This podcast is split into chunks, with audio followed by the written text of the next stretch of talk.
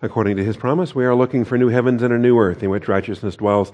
Therefore, beloved, since you look for these things, be diligent to be found by him in peace, spotless and blameless, and grow in the grace and knowledge of our Lord and Savior Jesus Christ. Our growth comes through the scriptures. Join me this morning, if you would, in Leviticus, Leviticus chapter 7. Perhaps somebody here is chagrined that we are in Leviticus today. I poke fun. I tease Leviticus a lot. I, I tell folks that it's not it's in my top 66 favorite books of the Bible, but it doesn't make my top 65. Okay, and that's another way of saying it's a tough book. All right, my least favorite, if you want to put it that way. But it is God breathed and inspired, and it is uh, not one jot or tittle will pass away. And uh, even though we're not Levites, the other night I said, you know, I'm never going to be a Levitical priest. I'm never going to offer a burnt offering. And you could follow that up with, why do I care about a burnt offering or a sin offering or trespass offering? I'm never going to slaughter an animal or pour out its blood or do any of that.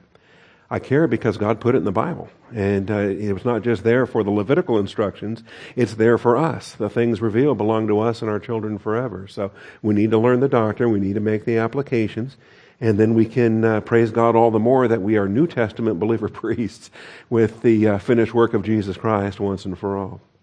So, Let's open with a word of prayer and commit our time for the glory of Jesus Christ. Shall we pray?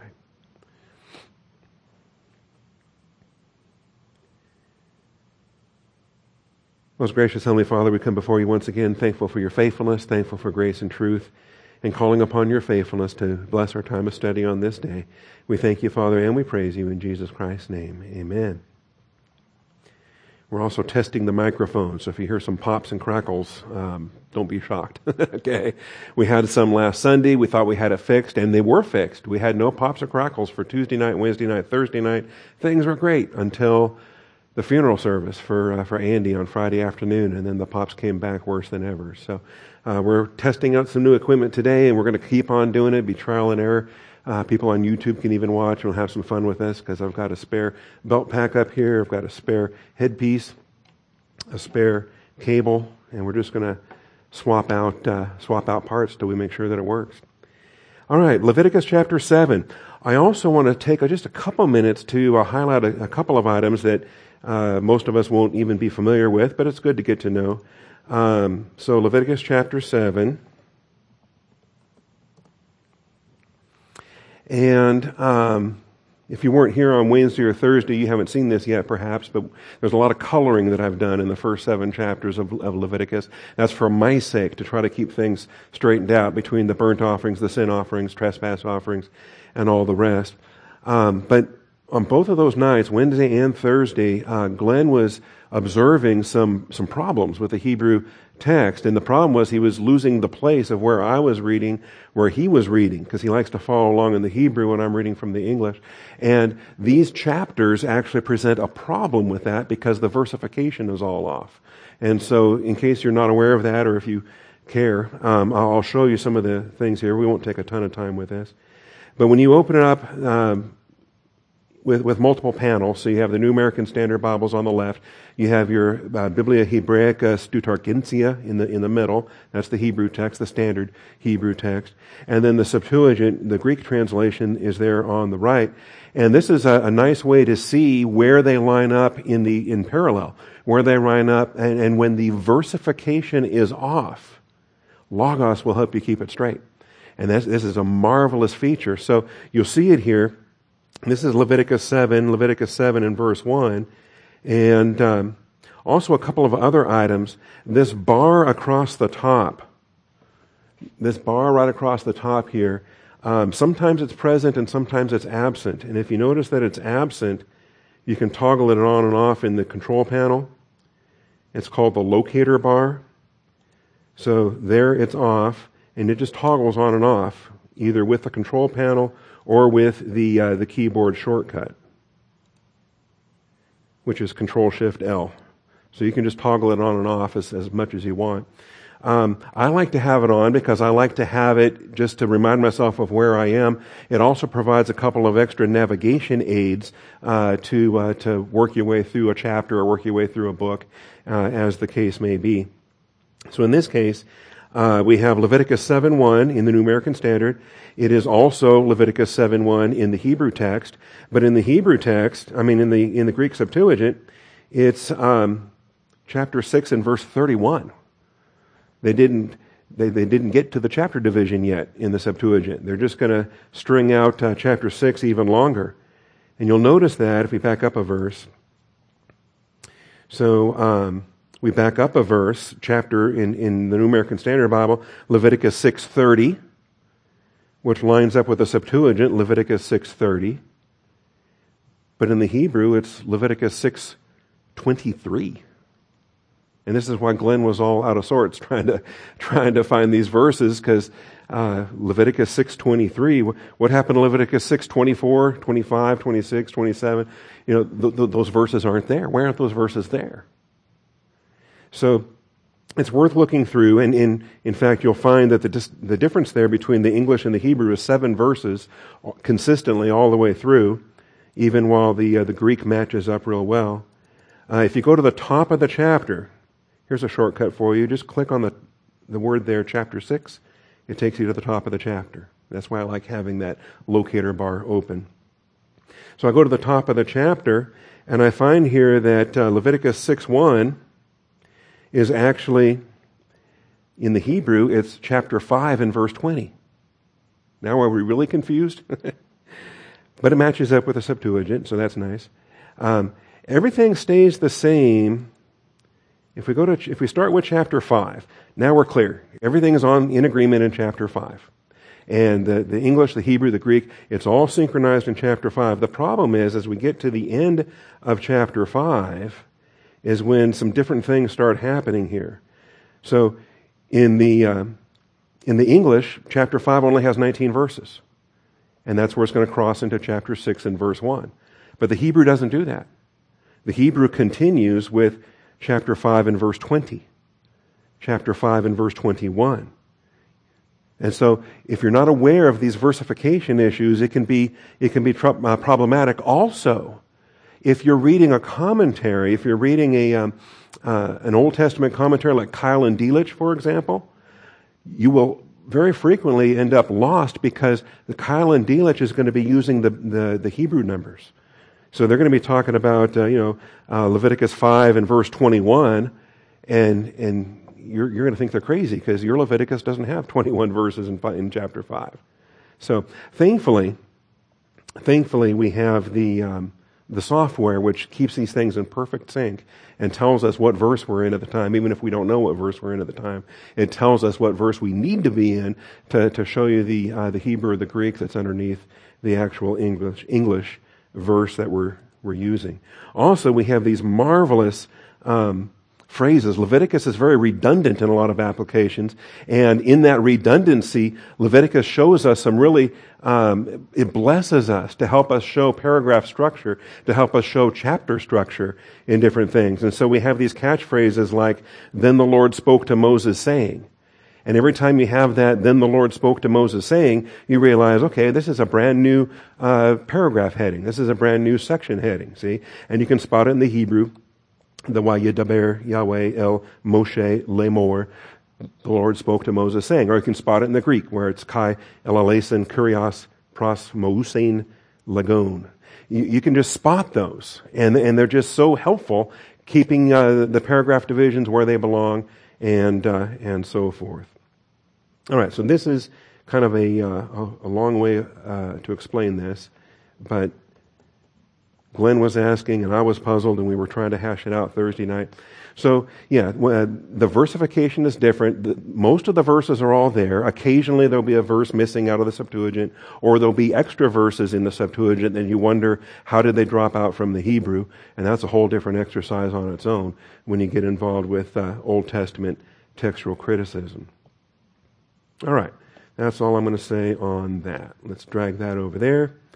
And Let's open up our notes for this morning. This is day 51 in our Through the Bible series, and so uh, 51 days into the calendar year, and uh, how many more that is to go. We finished seven weeks, we got 45 more to go, so uh, we're, we're off and we're doing well. Uh, we're up to full speed now, and things are going great. Let's uh, cover what we're going to cover today. Basically, we're going to cover 11 chapters of Leviticus today, in between, uh, uh, across all four of the sessions that we're going to be here uh, filming. So, for this hour, Leviticus chapter 7 and Leviticus chapter 8. If you missed last week, if you missed Wednesday night and Thursday night, we started uh, Leviticus and we gave the first three chapters on Wednesday. We gave the second three chapters on Thursday, days 49 and 50 in the, in the reading plan. And so in covering those first six chapters, we've covered five uh, uh, offerings that, that were part of the Levitical system. The burnt offering, the grain offering, the peace offering, the sin offering, and the trespass offering. And we should now be absolutely solid on all, I can't even say that with a straight face. We should be absolutely solid on all five of those offerings, okay? Which we're not, but at least we have the overview. Okay? We have the overview. We understand that most of them were involved killing animals. They were blood offering sacrifices. They were offerings by fire. And even the one that didn't involve the animals, the grain offering, was still an offering by fire. Because the, the handful, the, the memorial portion of that grain, uh, which was dedicated to the Lord, was to be thrown on the altar, on the uh, bronze altar there, where the sacrifices took place. So those are the first five chapters of Leviticus. Then when we get to chapters six and seven, we find that there are additional instructions that are provided. And the additional instructions go deeper than what the first five chapters cover. And really they tend to focus more for the priest's awareness, for the, for the priest's usage and their applications of what they're doing. So this is what we're going to see here in the first 10 verses of chapter 7. Uh, additional instructions for the guilt offering. These instructions are primarily for the officiating priests, whereas the earlier descriptions were centered more on the, uh, the person bringing the offering. And that's true. For, for the average Jewish person, for the average Jewish husband or father, the man that was bringing an animal to be sacrificed, he had to know what to do because he wasn't done. He, he couldn't just walk up to the tabernacle and drop off the, the sheep and say, you know, have a nice day. He was actively involved in that offering so far as he had to put his hand on the sheep's head to identify with that substitute. To say, I'm the sinner, but this substitute is taking my place.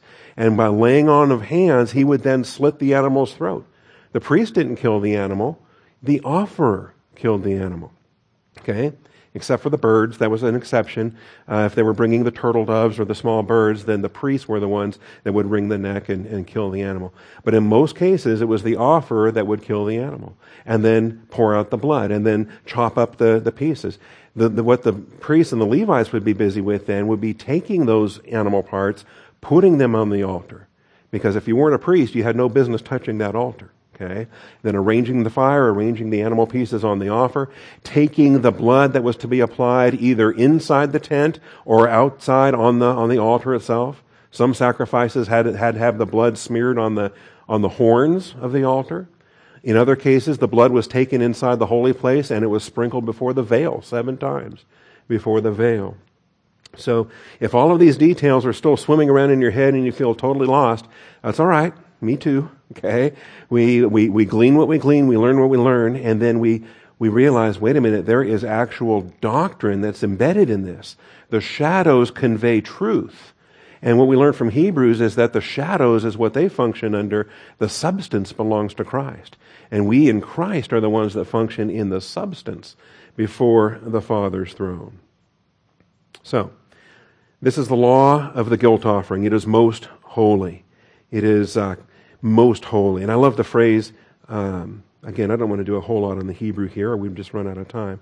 But the phrase as it's found there, so you have Zoth Torah, this is the law, this is the Torah, this is the Torah of the sin offering. So Zoth Torath Ha Asham. And then it says, oh, I've got to spread that out even more, put that on the same line. Can I get it on one line? There we go. Get it on one line right there. So you have the Kadesh Kadashim. Kodesh Kadashim, Holy of Holies. It is the most holy. And this is the, it's like Song of Songs. It's, it's the preeminent. It's the greatest. It is the, the pinnacle. This is how superlative uh, expressions are, are crafted.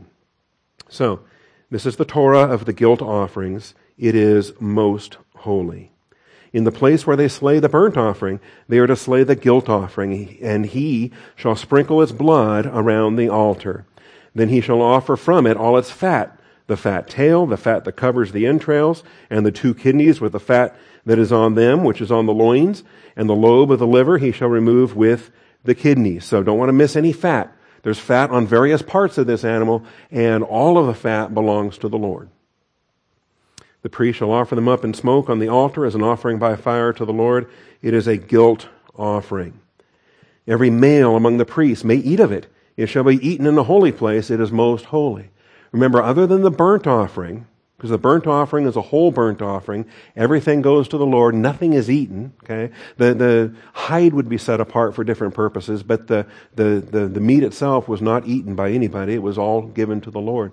But for the sin offering, the trespass offering, the peace offering, these were fellowship offerings. These were opportunities for, for believers to not only bring the offering, but then to, to feast afterwards, right? It's like having a church service followed by a potluck. You get to feed your soul, you get to feed your body.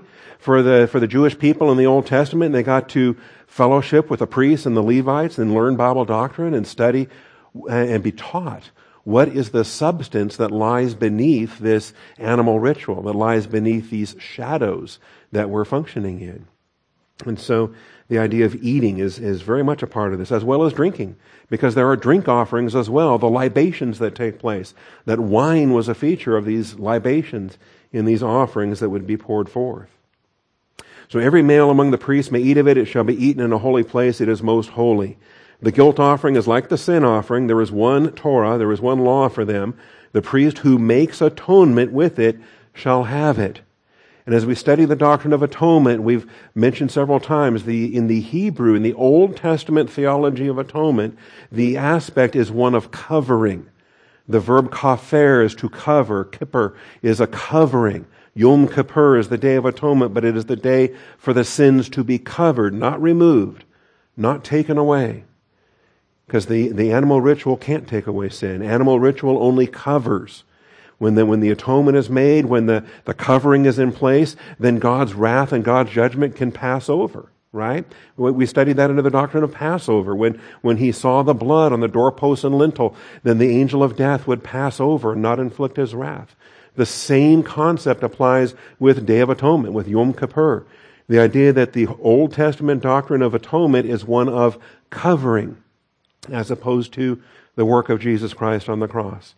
As Jesus comes to the Jordan to be baptized, what did John the Baptist say? He said, Behold the Lamb of God who takes away the sin of the world.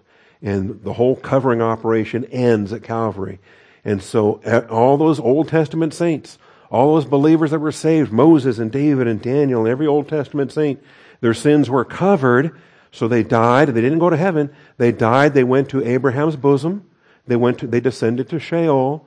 They were provided a place of comfort and rest until such time. And when Jesus uh, descended as well, he then ascended and he didn't go alone. When he ascended, he led many captives captive. He took captivity. He, he led Abraham's bosom to, to glory. So much so now that paradise isn't in Sheol anymore. It used to be. Jesus told the thief on the cross, Today you will be with me in paradise. They descended to Sheol. But today, paradise is in heaven. Paradise is in the third heaven. It is in the presence of God. And so a whole relocation of Abraham's bosom took place when Jesus Christ was, was resurrected and led captivity captive. Anyway, there's so much doctrine in that, and it all centers on the aspect of atonement. Also, the priest who presents any man's burnt offering, that priest shall have for himself the skin of the burnt offering which he has presented Likewise, every grain offering that is baked in the oven and everything prepared on a pan or on a griddle shall belong to the priest who presents it. The very first pancake breakfast we studied Thursday night. Every grain offering mixed with oil or dry shall belong to all the sons of Aaron, to all alike. So that gets us through the first 10 verses there of Leviticus 7. Moving on to verses 11 through 36. Additional instructions for the peace offering are now provided.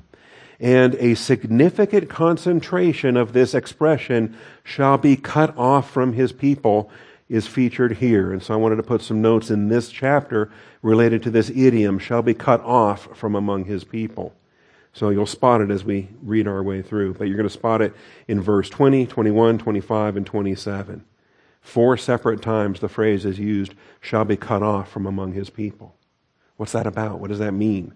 And you're going to find a lot of disagreement on that, even among the rabbis that, that uh, would argue back and forth. Is this something that, that humans do in a judicial application, or is this something that God does in a divine discipline application?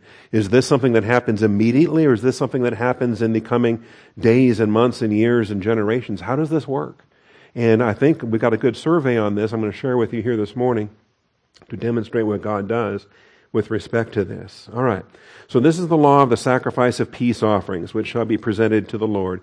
If he offers it by way of thanksgiving, then along with the sacrifice of thanksgiving, he shall offer unleavened cakes, mixed with oil, and unleavened wafers spread with oil, and cakes of well stirred fine flour mixed with oil.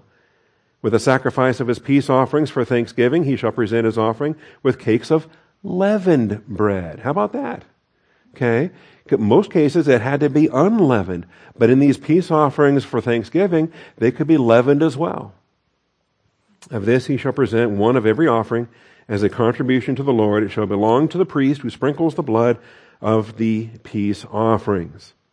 As for the flesh of the sacrifice of his thanksgiving peace offerings, it shall be eaten on the day of his offering. He shall not leave any of it over until morning. Again, you don't get the doggy bag, you don't take it home with you.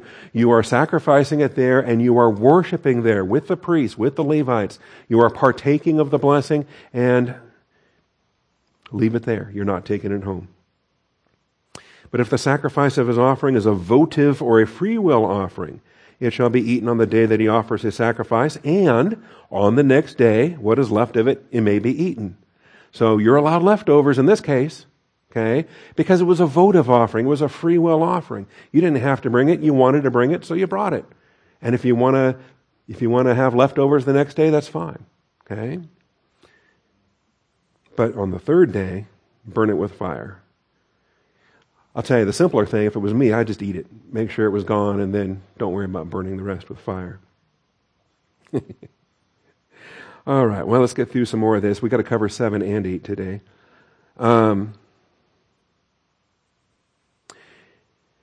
verse 18 tells us if any of the flesh of the sacrifice of his uh, peace offerings should ever be eaten on the third day, he who offers it will not be accepted. It will not be reckoned to his benefit. It shall be an offensive thing and the person who eats of it will bear his own iniquity. And I hope as we're working our way through Leviticus, we recognize how serious this is. That, God is, is, is, has the high standard of how he may be approached. That uh, you can't just do any old thing that seems good to you, or that, well, you know, it gives me a nice vibe, so God must also be pleased with it. That's not how it works. Okay? And we, we should have learned that from day one, back with Cain and Abel, when Cain brought the offerings that God had no pleasure for that God is holy, and if he is to be approached by any sinner, it's got to be on God's terms in, in the way that God so stipulates. And uh, we see the pattern here. Otherwise, it's an offensive thing. And instead of a sweet smelling savor, it's a stink. And he wants nothing to do with it. Also, the flesh that touches anything unclean shall not be eaten, should be burned with fire. As for other flesh, anyone who is clean may eat such flesh. And I hope we start to also pay attention that the distinction here is clean versus unclean. And that is totally alien to us in the church age, right? Because we're typically, we're trying to think in terms of, am I in fellowship or am I out of fellowship? Am I spiritual or am I carnal?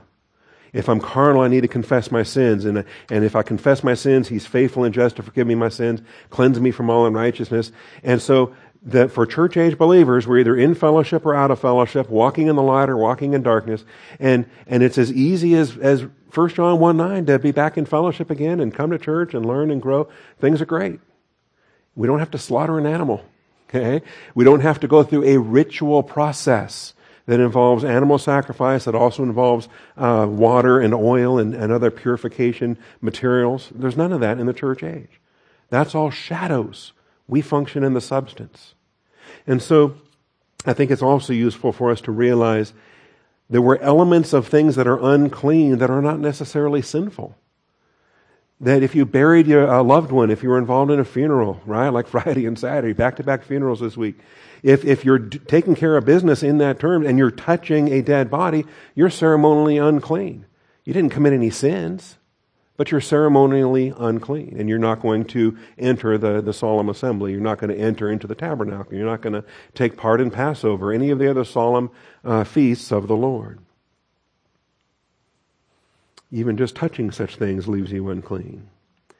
When anyone touches anything unclean, whether human uncleanness or unclean animal or unclean detestable thing, and then eats of the flesh of the sacrifice of peace offerings, which belongs to the Lord, oh, look out.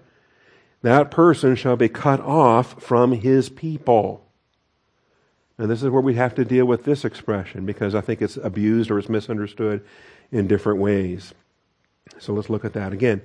It's, it's not an issue of spirituality or carnality, being in fellowship or out of fellowship. The issue is clean or unclean on a ritual basis, a ceremonial basis. Okay? The, uh, the verb karath, this is the verb to cut. And uh, sometimes it's used literally. If you cut a rope or you cut a tent, uh, tent cord or you, you can cut things, right? You can cut animals to pieces. It's a verb that means to cut, but it's also used in an idiomatic phrase in several places. Uh, we've seen it in Genesis already. Um, we've seen it in other places. It's, in fact, it's the primary interv- uh, uh, idiom when you are uh, ratifying a covenant. You will actually cut a covenant. You will karath a, uh, a berith. You will cut a covenant. And that's the idiom that's used there. But it's also used uh, with respect to um, divine discipline, divine judgment, such as the, the, the most ultimate of the, of the judgments that are imaginable. Separation from the holy congregation of the holy people of the holy God. That's what it's about, okay? And, and we don't have it in the New Testament. It's not a feature of the church. Although we have something a little bit comparable in the sense that in church discipline, the pinnacle is uh, expulsion from the uh, assembly. If he doesn't listen to the one, if he doesn't listen to the two or three, tell it to the whole church. If he doesn't listen to the church, then uh, he has to be removed from the congregation. And, and that's the, um, we don't execute anybody, okay? But we remove them from the congregation. Now, with respect to being cut off from the covenant nation of Israel, how does this function? Do, do people do this or does God do this? Here's the clue. God does it. Okay? And he does, he may not do it immediately. But he is going to do it long term and he is going to do it uh, for all eternity. And we'll see that here as well. So this idiom is used once in Genesis, Genesis 7:14. An uncircumcised male who is not circumcised in the flesh of his foreskin, that person shall be cut off from his people. He has broken my covenant. And this is the chapter where circumcision is given, and the statement is made. It's, in fact, it's a prophecy. It's a statement of, of a future event. It's not ordering the Jewish people to execute every uncircumcised male, but it's a statement that God knows who they are. And uh, if they expect eternally to abide in these eternal blessings as a part of the covenant nation of Israel, they need to participate in the covenant expectations. It's used three times in Exodus about eating unleavened bread for seven days. And whoever eats anything leavened from the first day until the seventh day, that person shall be cut off from Israel. So for that seven day feast, it's a pretty severe penalty for eating something leavened. Well, God is a holy God and He's expecting His holy nation to function under His holy laws. And this is the standard. Shall be cut off. Likewise in chapter 30 and chapter 31. But Leviticus is where this idiom really takes off.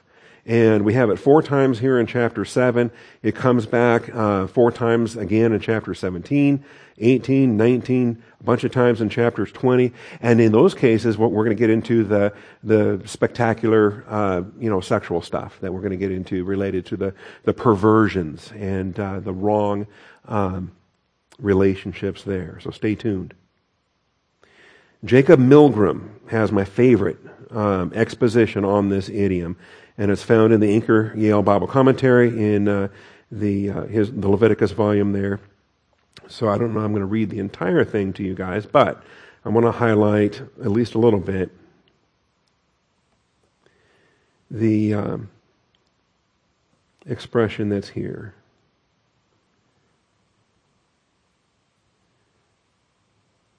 If I have, there it is, Kareth. Jewish exegesis unanimously holds that Kareth is a divine penalty. So they, they had unanimity on that. It's not something that Moses would do or man would do. It's a divine penalty. But in disagreement concerning its exact nature. Among the major views are the following childlessness and premature death.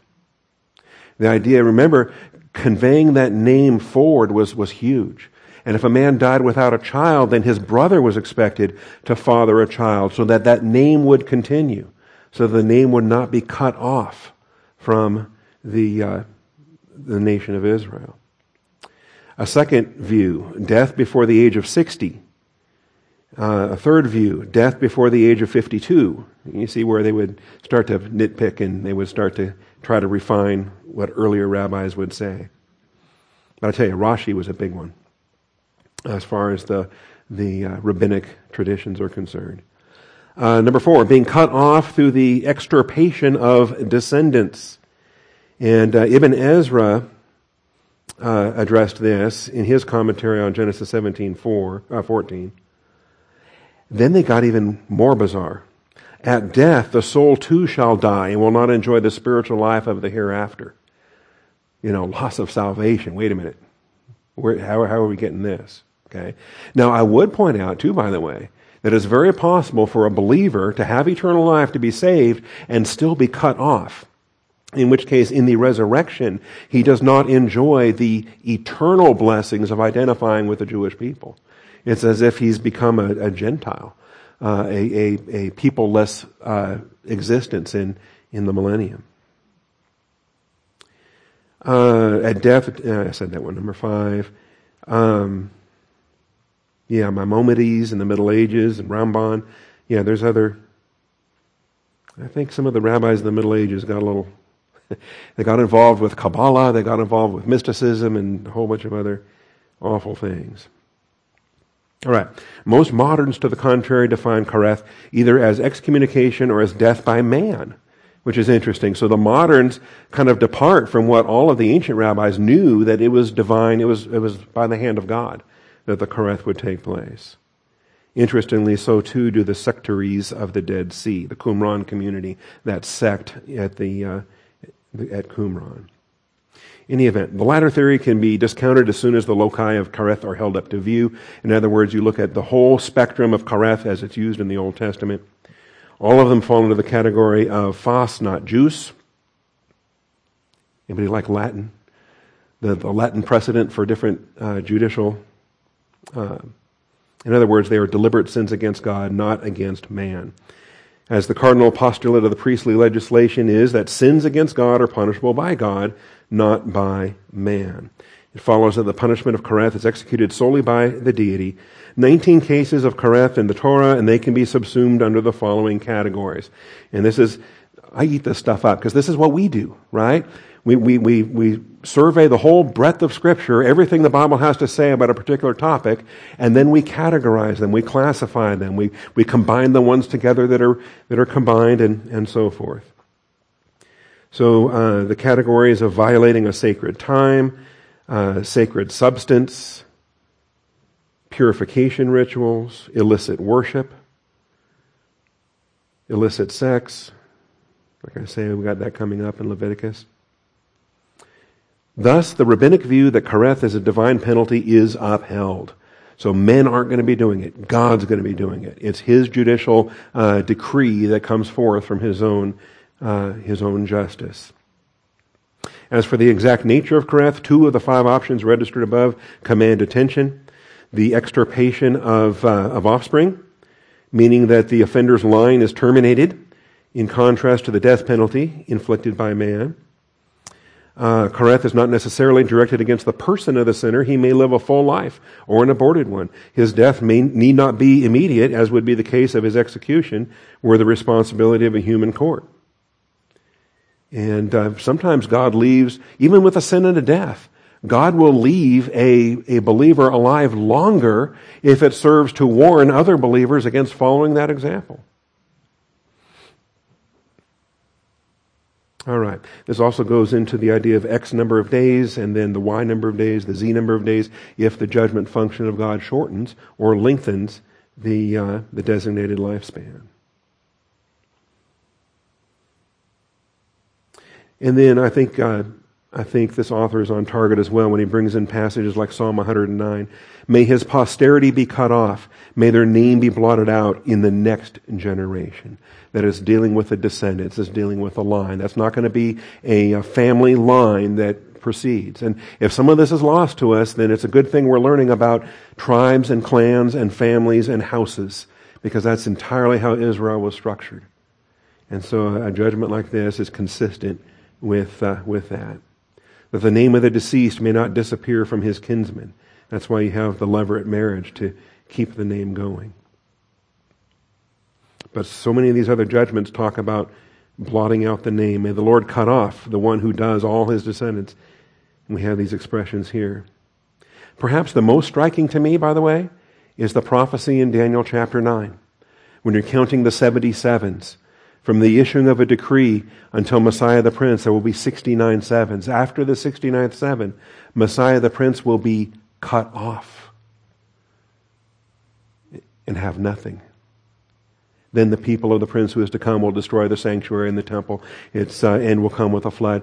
This is the, the powerful prophecy of Daniel 9 that sets apart the first 69 weeks, the 70th seven that's yet to come, the coming tribulation, but the judgment of the Messiah, Messiah the Prince, will be cut off, will be karath, is the term that's used there. And that's, I want to do more work on that. That's, um, i think next time I teach Daniel, I'm going to have a, a different perspective on the karath, or the kareth that's, uh, that's used there.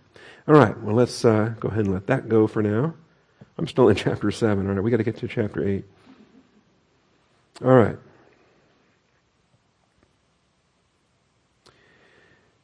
By the time we wrap up chapter 6 and 7, we have given the additional details that need to be given for all five of the sacrifices that are in the first five chapters the burnt offering, the grain offering, the peace offering, the sin offering, the trespass offering. Okay? Are you tired of hearing those? Learn all five of them. Learn what they're called. In fact, if you want, learn Hebrew words for them, learn Greek words for them. Then you're really going to be puzzled. Because the peace offering in Hebrew, the shalom, the, the peace offering in Hebrew is actually rendered as soteria, salvation, in the Greek Septuagint. And that, that makes me ask even more questions. So we have the summary statement in verses 37 and 38. This is the law of the burnt offering, the law of the lalah, the law of the grain offering, the mincha, and the sin offering, the chata'ath, and the guilt offering, the amath and the, and the ordination offering, and the sacrifice of peace offerings. That's the Zavach uh, Shavu, uh, I forget.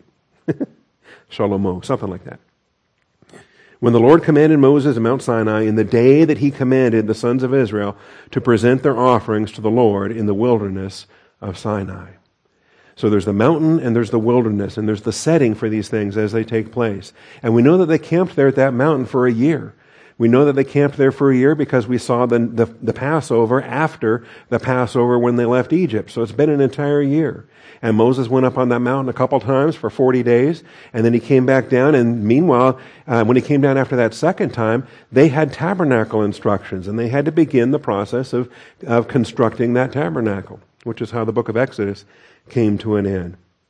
And so now we're essentially we're at this hinge moment in between Exodus and what follows. There's very little narrative in, in Leviticus. There's very little narrative in Numbers. But we'll, we'll spot it as we, as we get to it. All right, which brings us now to Leviticus chapter 8. And in a lot of ways, um, we have a, uh, another indicator from the text. Then the Lord spoke to Moses saying, all right, so we got a new section that's, uh, that's set before us. It's different from all of the uh, prescriptions that are given related to sacrifices. Now we're going to center on the, the, the sacrificers, the priests, the men that are going to be bringing all these offerings. So, uh, and this is going to uh, take us through chapters 8, 9, and 10. So, uh, we got 7 and 8 this hour. We got 9, 10, and 11 next hour. Like I say, we're going to cover, in our four teaching sessions today, we're going to cover about 11 chapters of, of Leviticus. So in chapter 8, the priesthood is consecrated. In chapter 9, the priesthood begins their ministry. And in chapter 10, the priesthood is defiled. They lose the first two uh, in, in the, the, the oldest sons of Aaron, Nadab and Abihu, who are going to be struck by God. And it doesn't take long, does it? You know, I think this is the human pattern, right? Adam and Eve, how long were they, how long were they in the garden before they fell into sin? We don't know, but it seems to be a pretty short time, isn't it? And then the Exodus. How long did it take after they walked through the Red Sea? How long did it take for them to start grumbling and wanting to go back to Egypt? It didn't take long. Okay? Same thing with these priesthood. I mean, they get ordained, they get consecrated in chapter 8, they start working in chapter 9, and Nadab and Abihu are struck dead in chapter 10. It doesn't take long. And I hope that we pay attention to these warnings because they're still applicable today in the church age. And because it, it doesn't take long for a believer to start drifting from the word, to stop being a disciple, to become conformed to this age, just like any unbeliever out there. All right. The consecration of Aaron and his sons occurred in full view of the entire congregation of Israel. This was a public event. The Lord spoke to Moses, saying, Take Aaron and his sons with him, and the garments of the and the anointing oil, and the bowl for the sin offering, and the two rams, and the basket of unleavened bread, and assemble all the congregation at the doorway of the tent of meeting. And when it says assemble all the congregation, you know what I think that means? I think that means assemble all the congregation. That's right. And so we got to discuss, you know, is this three million people standing here? Is this a smaller number of people standing here. How many people are standing here and how do they all hear Moses? Okay? I'm not doubting any of it. God can magnify voices and three million people could stand here, a billion people could stand here. I don't care. God has the power to have Moses heard in everything that's said and everything that's done. They can see what's happening. Okay? But we will discuss the textual reasons why that three million number is probably not right and why it is that we're going to make those textual adjustments in Numbers chapter 1 and Numbers chapter 26. In any event, assemble all the congregation at the doorway of the tent of meeting. So Moses did, just as the Lord commanded him. When the congregation was assembled at the doorway of the tent of meeting, Moses said to the congregation, This is the thing which the Lord has commanded to do. Then Moses had Aaron and his sons come near and washed them with water. He put the tunic on him, girded him with a sash, you know, this is interesting. Washed them with water. I, I, I don't know. were they were they buck naked? What was going on here? I don't know. I'm just reading it. Washed them with water, put the tunic on him, girded him with a sash, clothed him with a robe, put the ephod on him, and girded him with the artistic band of the ephod, with which he tied it to him. Then he placed the breastpiece on him. In the breastpiece he put the Urim and the Thummim. They had been missing in an earlier chapter, chapter 39. We wondered why they weren't mentioned. But they were crafted, they, they are present, assuming that they were crafted things and not just uh, stones that were given from heaven or uh, provided by God by some miraculous fashion. In any event, um, they were placed in the breastpiece. There was a special pocket in the breastpiece where the, the two stones could be placed. He also placed the turban on his head, and on the turban at its front he placed the golden plate, the holy crown, just as the Lord had commanded Moses. We observed that too in Exodus. We said, hey, it's called a turban in one chapter, it's called a crown in another chapter. What's up with that? Well, now we find out it's the plate on the front side of the turban that turns it into a crown. So now we know. Took the anointing oil, anointed the tabernacle and all that was on it, and consecrated them. Remember, the verb for anointed is, is means smear. He's smearing. Okay, but anointing sounds nicer. smearing. Christ is the anointed one. He's the smeared one. Okay? Anointed sounds better. He's the Christ. He's the Messiah. But it means anointed. It means set apart, consecrated, identified as holy for God's purpose. Really, this message defines all of the book of Leviticus. It's about the holiness of God and how unholy sinners can be made holy or reckoned as holy and, and stand before Him without, without death. I'll get to some of these later verses here as well, but um, in point two in the outline, the consecration of Aaron and his sons occurred in the full view of the entire congregation of Israel. I think that's critical. And I think that we have similar things in the New Testament, similar things today uh, with respect to ordina- ordaining a pastor today. 1 Timothy 4, verses 14 and 15. Do not neglect the spiritual gift within you. Paul is talking to the young man Timothy here. Do not neglect the spiritual gift within you, which was bestowed on you through prophetic utterance with the laying on of hands by the presbytery. So there is plural elders that are involved laying on hands of this young man as he's called into ministry. Take pains with these things, be absorbed in them, so that your progress will be evident to all. The congregation watches these young pastors grow up. These congregations observe it. They observe the younger years. They observe the, the, the middle ages. They observe the older years and, and everything in between. Watching the pastor grow up. So the uh, congregation can be encouraged that, man, if that knucklehead can grow up, we all can grow up. Look at this. There's provision and there's encouragement in each step of the way. Pay close attention to yourself and to your teaching.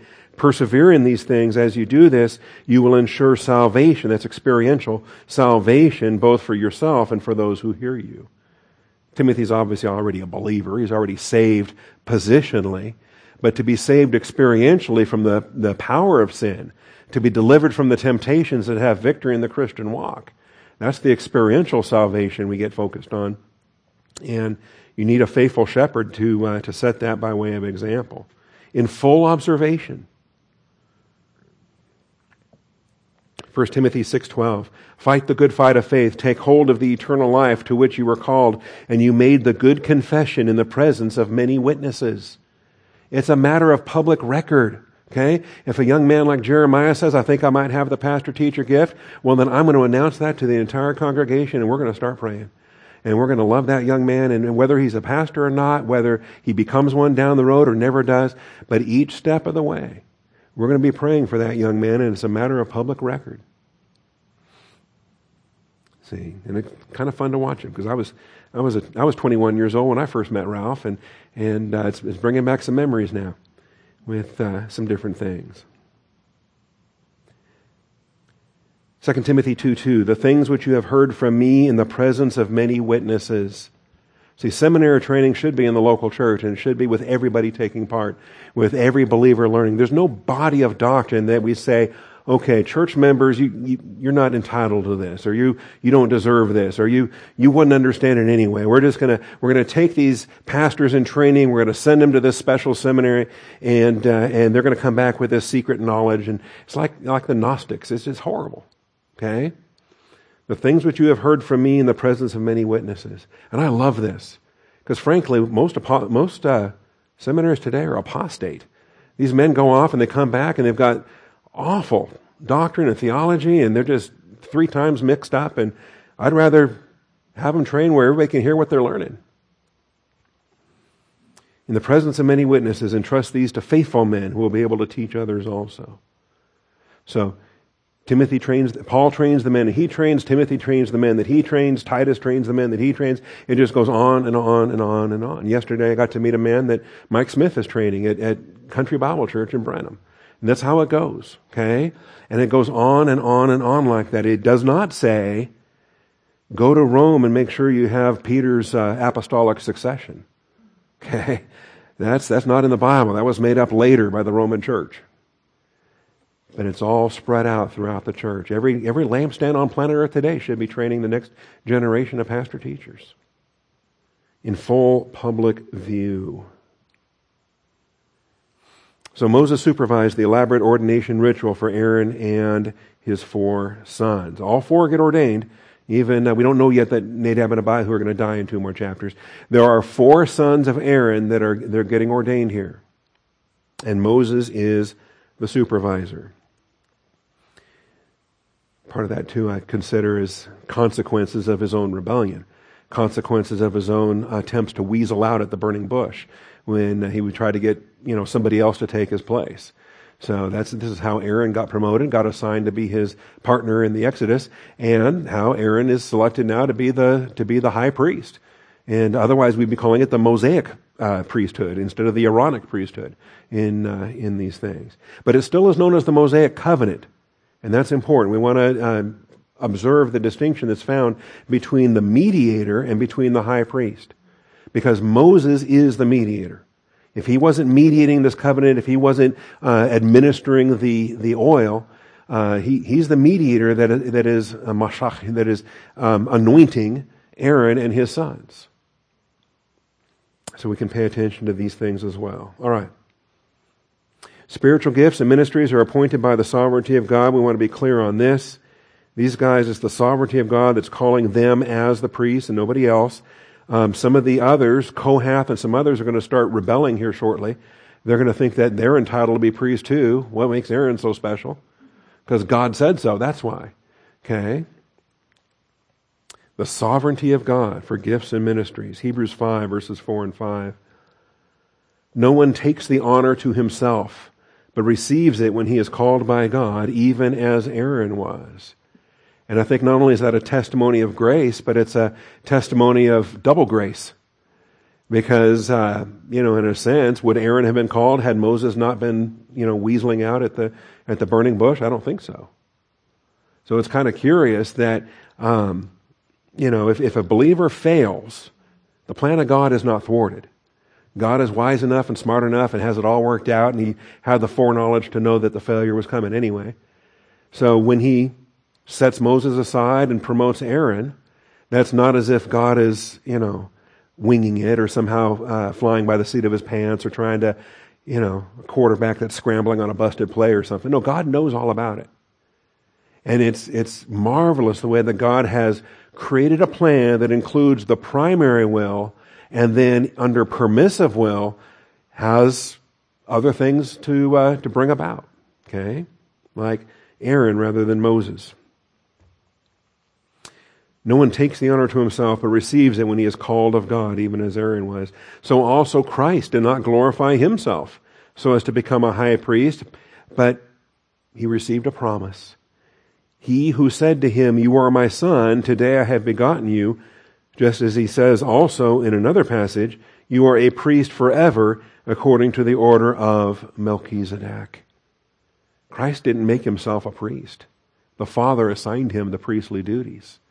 And in, in, in a lot of ways, this is a huge miracle. Because throughout the Old Testament, the king is from the tribe of Judah, the priest is from the tribe of Levi. How is Jesus now, as the, the lion of the tribe of Judah, how is he going to exercise any priestly function of any kind? It seems like a, a puzzle that can't be solved until we learn from the New Testament that it is solved that it's not a Levitical priesthood he's given. He's given the Melchizedek priesthood. And it's on the, a different basis, not the basis of a physical birth. Also, notice, I love this. So he said to him, You are my son, today begotten you. Where's that from? It's from Psalm 2. Okay. Just as he says also in another passage somewhere. okay. You know, like the author of Hebrews couldn't remember. I think he could remember. In any event, it's not vital that you cite the chapter and verse. If you forget, you forget. You, but you know the doctrine. You know the verse. It says in another passage, Psalm 110, you are a priest forever according to the order of Melchizedek. Okay? And in that context, Psalm 110, it comes right on the heels of saying, sit at my right hand until I make your enemies a footstool for your feet. So there's no question that it is the king seated at the right hand of the Father who is also the high priest. He is also the priest according to the order of Melchizedek. And boy, when that was mentioned, when David wrote that in Psalm 110, you know, 400 years or whatever after Abraham, I imagine all the Jewish people must have been saying, Melchizedek? Seriously? The guy that only shows up once in the Torah, he shows up in Genesis 14 and we never see him again. And now he's going to pop up in a psalm that David writes in Psalm 110. What's, the, what's going on here? All right. Anyway, these are the blessings and, and, and what we're trying to glean, the whole purpose for through the Bible format, what we're doing, we're giving that big picture, Genesis to Revelation. We want to see the connections that can be found from Genesis 14 to Psalm 2 to Psalm 110 to Hebrews 5. And we, we want to have the big picture on the plan of God, the Alpha to Omega overview, so that when we do go back, we, we have a, a clear view of the forest, you know, through the trees, that we don't lose the, uh, the big picture as we're wrapped up in the little details. So, I think we also just need to be humbled by all of these realities. The, um, we don't choose for ourselves. I didn't decide someday I wanted to be a pastor teacher. God sovereignly established that by His grace from the foundation of the world. And then He gives the spiritual gift at the moment of your salvation. You don't even know what it is. When you get saved, how much doctrine do you have? None. And then you get saved, and then you start growing, and you start to learn that, wow, God gave you a spiritual gift back on the day that you were saved. For me, I was a four year old little kid. I, I didn't know I was a pastor back then. I'd learned later. All right. All that we are and all that we have are gifts of divine grace. 1 Corinthians 15:10. I don't plan on ever having a tombstone because I want to get raptured out of here, but if I ever do have a tombstone, gravestone, whatever you call it, epitaph, I was in a cemetery yesterday. It was fun looking out all over all those graves. By the grace of God I am what I am, and his grace toward me did not prove vain, but I labored even more than all of them. Do you know what's sad? What's sad is when God pours forth his grace and the recipient of that grace just becomes a lazy slug and doesn't do anything with it.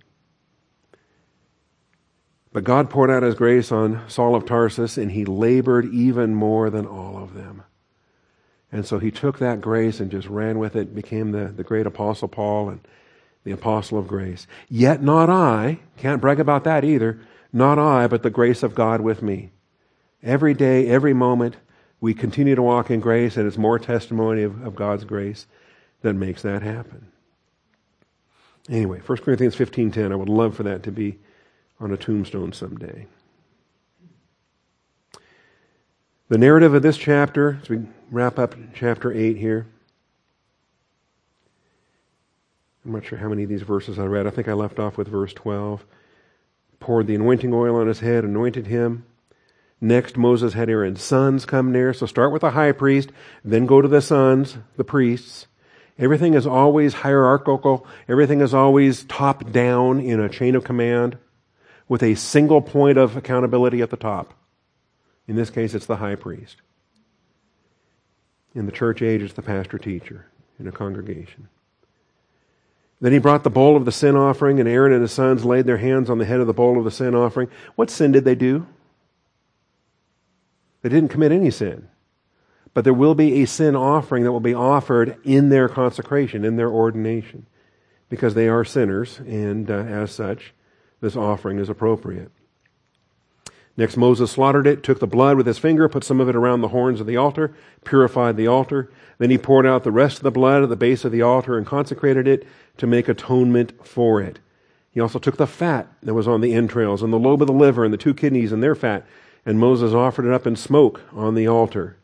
But the bull and its hide and its flesh and its refuse he burned in the fire outside the camp, just as the Lord had commanded Moses. Then he presented the ram of the burnt offering, and Aaron and his sons laid their hands on the head of the ram. The laying on of hands is so important. We have it today in the church age. At the ordination, the laying on of hands. At uh, the ordination of a pastor teacher. Cut the ram into its pieces, Moses offered up the head and the pieces, the suet in smoke. We don't use suet in normal conversation. And some of these things, too, it's useful to just to right click it and get yourself a, de- a, a definition. Suet. Oh, it's another word for fat. All right. And uh, open it up in your dictionary. All right. After he had washed the entrails and his legs with water, Moses offered up the whole ram. And so the entrails and legs, they do get offered, but they got to be washed first. Then they get offered after they've been rinsed with water. Then the second ram, the ram of ordination. Had Aaron's sons come near, and Moses put some of the blood on the lobe of their right ear, and on the thumb of their right hand, and on the big toe of their right foot. My ordination had none of this. Okay? Moses then sprinkled the rest of the blood around on the altar.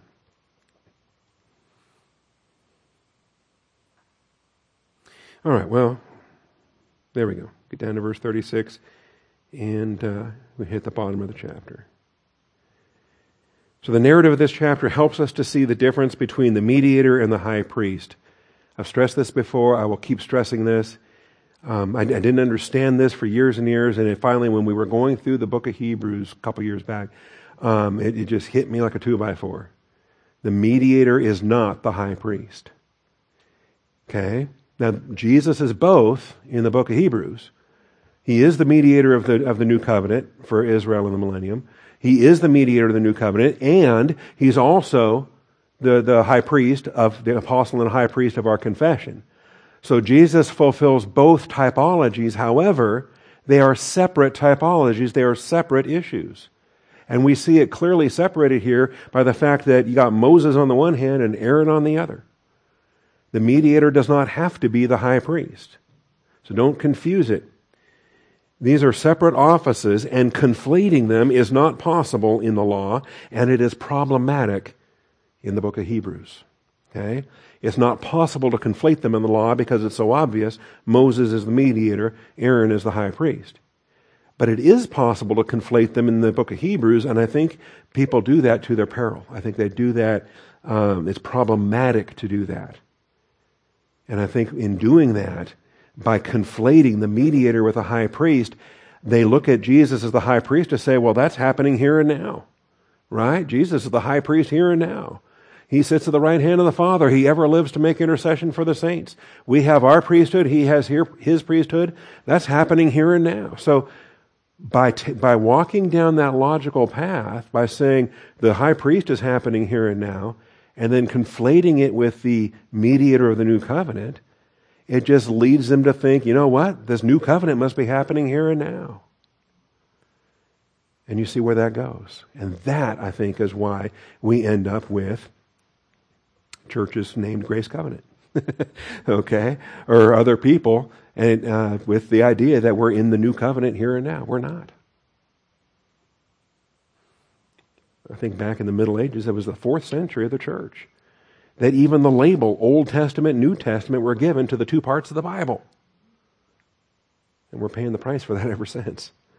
All right. Thank you, Father, for this day. Thank you for your truth. Thank you for the blessing we have to study to show ourselves approved. Thank you for the reminder, Father, that we're not going to learn it all today. But we're going to learn a little bit today, and a little bit tomorrow, and a little bit every day for the rest of our lives, Father, as we abide in the Word of God, as we study, as we grow. And Father, help us with everything we learn, that we not be puffed up with pride as the knowledge puffs up. But Father, the love is what edifies. I pray that we live what we learn so that we can bless one another in the body of Christ. I thank you and I praise you, Father, in Jesus Christ's name. Amen.